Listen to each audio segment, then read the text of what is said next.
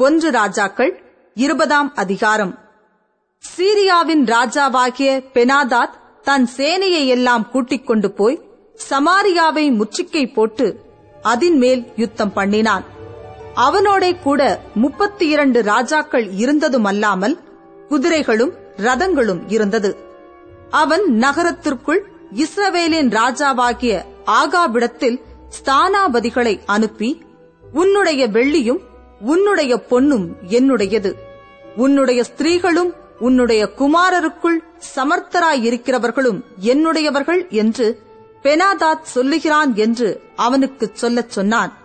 இஸ்ரவேலின் ராஜா அதற்கு பிரதியுத்தரமாக ராஜாவாகிய என் ஆண்டவனே உம்முடைய வார்த்தையின்படியே நானும் எனக்கு உண்டான யாவும் உம்முடையவைகள்தான் என்று சொல்லி அனுப்பினான். அந்த ஸ்தானாபதிகள் திரும்பவும் வந்து பெனாதாத் சொல்லுகிறது என்னவென்றால் உன் வெள்ளியையும் உன் பொன்னையும் உன் ஸ்திரீகளையும் உன் குமாரர்களையும் நீ எனக்கு கொடுக்க வேண்டும் என்று உமக்கு சொல்லி அனுப்பினேனே. ஆனாலும் நாளை இந்நேரத்தில் என் ஊழியக்காரரை உன்னிடத்தில் அனுப்புவேன். அவர்கள் உன் வீட்டையும் உன் ஊழியக்காரரின் வீடுகளையும் சோதித்து உன் கண்ணுக்கு பிரியமானவைகள் எல்லாவற்றையும் தங்கள் கைகளில் எடுத்துக்கொண்டு போவார்கள் என்றார் என்று சொன்னார்கள். அப்பொழுது இஸ்ரவேலின் ராஜா தேசத்தின் மூப்பரையெல்லாம் அழைப்பித்து இவன் பொல்லாப்பு தேடுகிற விதத்தை கவனித்துப் பாருங்கள். என் ஸ்திரீகளையும் என் குமாரர்களையும் என் வெள்ளியையும் என் பொன்னையும் கேட்க இவன் என்னிடத்தில் ஆள் அனுப்பின போது நான் கொடுக்க மாட்டேன் என்று இவனுக்கு மறுக்கவில்லையே என்றான்.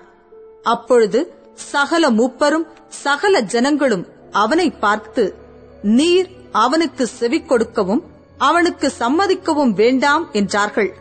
அதனால் அவன் பெனாதாத்தின் ஸ்தானாபதிகளை நோக்கி நீங்கள் ராஜாவாகிய என் ஆண்டவனுக்கு சொல்ல வேண்டியது என்னவென்றால் நீர் முதற் விசை உமது அடியானுக்கு சொல்லி அனுப்பின யாவும் செய்வேன்.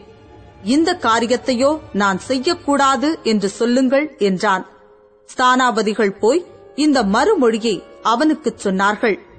அப்பொழுது பெனாதாத் அவனிடத்தில் ஆள் அனுப்பி எனக்கு பின் செல்லுகிற ஜனங்கள் எல்லாரும் கைக்கு ஒரு பிடியாவது வாரிக்கொள்ள சமாரியாவின் தூள் போதுமானதாயிருந்தால் தேவர்கள் அதற்கு சரியாகவும் அதற்கு அதிகமாகவும் எனக்கு செய்ய கடவர்கள் என்று சொல்லச் சொன்னான். அதற்கு இஸ்ரவேலின் ராஜா பிரதியுத்தரமாக ஆயுதம் தரித்திருக்கிறவன் ஆயுதம் உரிந்து போடுகிறவனைப் போல பெருமை பாராட்டலாகாது என்று அவனுக்குச் சொல்லுங்கள் என்றான்.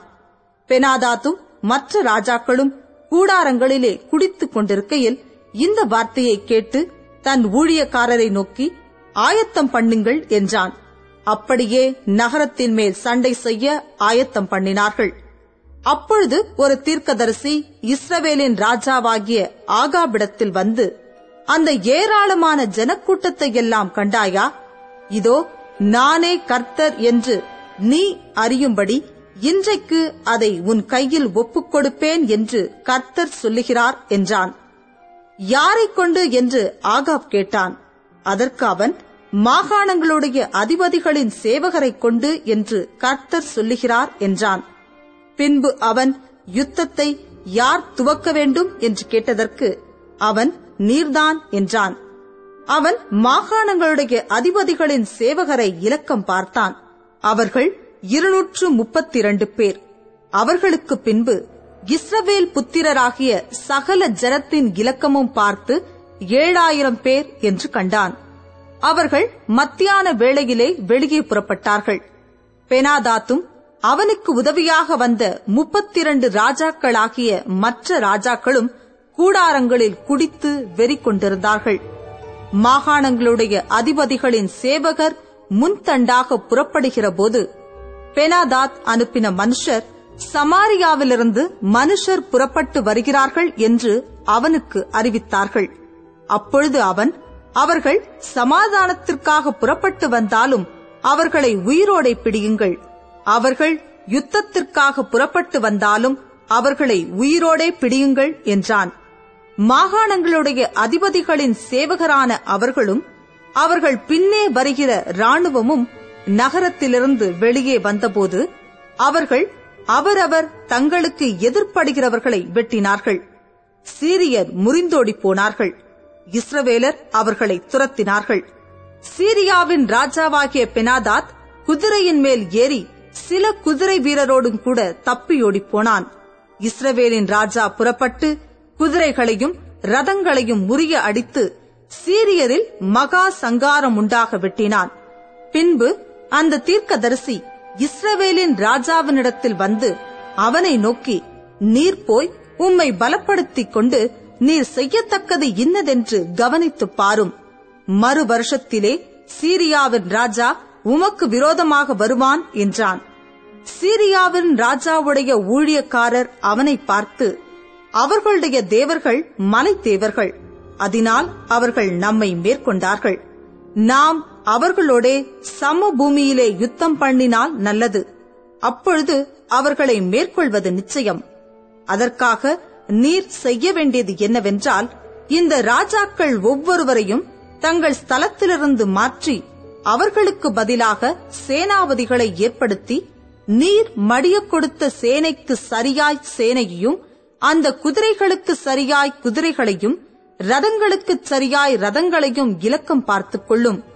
பிற்பாடு சம பூமியிலே நாம் அவர்களோடு யுத்தம் பண்ணி நிச்சயமாய் அவர்களை மேற்கொள்வோம் என்றார்கள்.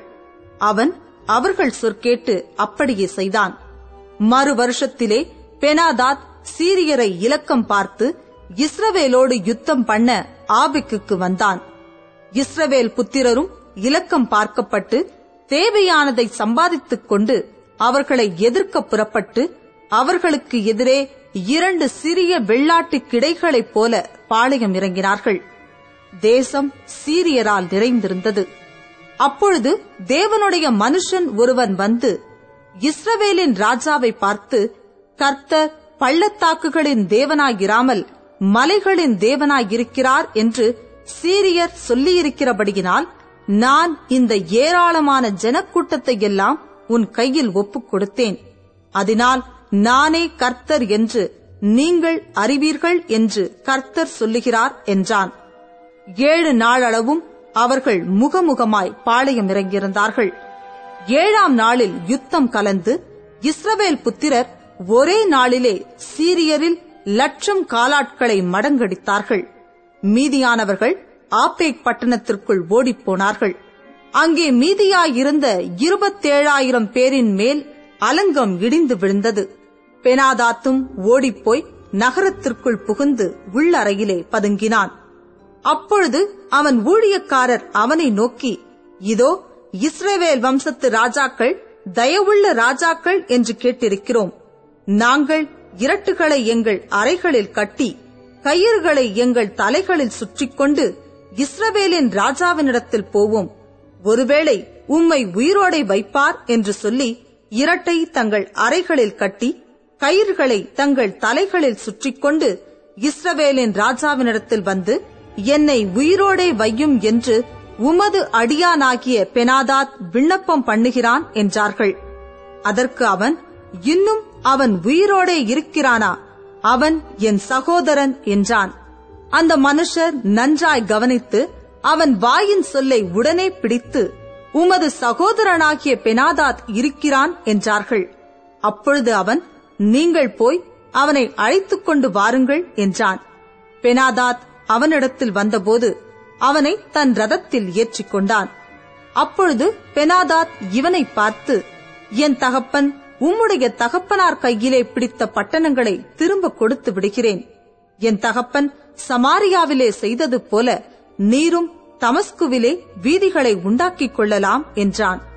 அதற்கு அவன் இந்த உடன்படிக்கை செய்து நான் உம்மை அனுப்பிவிடுகிறேன் என்று சொல்லி அவனோடு உடன்படிக்கை பண்ணி அவனை அனுப்பிவிட்டான். அப்பொழுது தீர்க்கதரிசிகளின் புத்திரரில் ஒருவன் கர்த்தருடைய வார்த்தையின்படி தன் தோழனை நோக்கி நீ என்னை அடி என்றான். அந்த மனுஷன் அவனை பார்த்து அடிக்க மாட்டேன் என்றான். அப்பொழுது அவன் இவனை பார்த்து நீ கர்த்தருடைய சத்தத்திற்கு கீழ்ப்படியாமற் போனபடியால் இதோ நீ என்னை விட்டு புறப்பட்டு போனவுடனே ஒரு சிங்கம் உன்னை கொல்லும் என்றான். அப்படியே இவன் அவனை விட்டு புறப்பட்ட உடனே ஒரு சிங்கம் இவனைக் கண்டு கொன்று போட்டது. அதன்பின் அவன் வேறொருவனைக் கண்டு என்னை அடி என்றான். அந்த மனுஷன் அவனை காயமுண்டாக அடித்தான். அப்பொழுது அந்த தீர்க்கதரிசி போய் தன் முகத்தின் மேல் சாம்பலை போட்டு வேஷம் மாறினவனாய் வழியிலே ராஜாவுக்காக காத்திருந்தான். ராஜா அவ்வழியாய் வருகிறபோது இவன் ராஜாவை பார்த்து கூப்பிட்டு உமது அடியான் யுத்தத்தில் நின்றபோது ஒருவன் விலகி என்னிடத்தில் ஒருவனை கொண்டு வந்து இந்த மனுஷனை பத்திரம் பண்ணு.